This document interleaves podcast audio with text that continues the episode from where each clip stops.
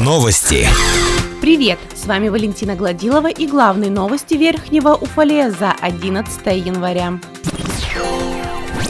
Уфалейцы продолжают попадаться на уловки мошенников. Как сообщает пресс-служба отдела МВД города, еще двое жителей округа стали жертвами интернет-мошенников. В первом случае в полицию Верхнего Уфалея обратился местный житель с заявлением о том, что его обманули. Как пояснил потерпевший, в социальной сети он увидел всплывающую рекламу о распродаже сотового телефона по привлекательной цене. Пройдя по ссылке, оформив и оплатив заказ в сумме 6 тысяч рублей, он пришел на почту получить свою посылку, однако в коробке оказались дешевые наушники. Во втором случае на уловки мошенников попался другой местный житель, который увидел в социальной сети частное объявление о продаже сотового телефона. Он договорился с продавцом о покупке, переведя через электронный кошелек около 8 тысяч рублей. Но ни телефона, ни возврата денежных средств молодой человек не дождался, а связь с продавцом также была прервана.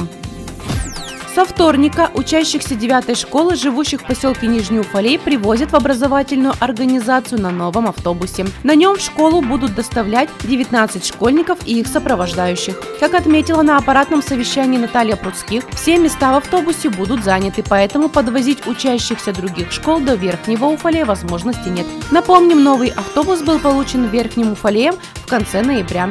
Средства на пазик для уфалейских школьников выделены из федерального бюджета. Официальное закрытие новогоднего городка запланировано на 14 января. Интерактивная театрализованная программа под названием «По мотивам новогодних приключений» начнется в 16 часов, но свою работу новогодний городок продолжит до конца января.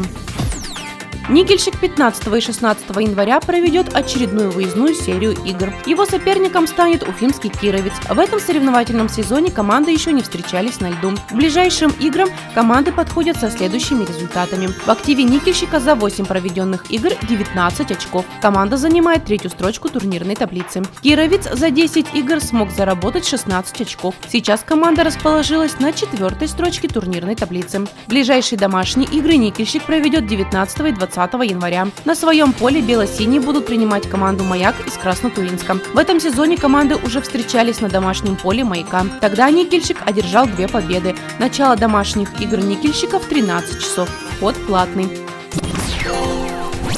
На этом все. С вами была Валентина Гладилова. Уфалей информбюро. Хорошего дня.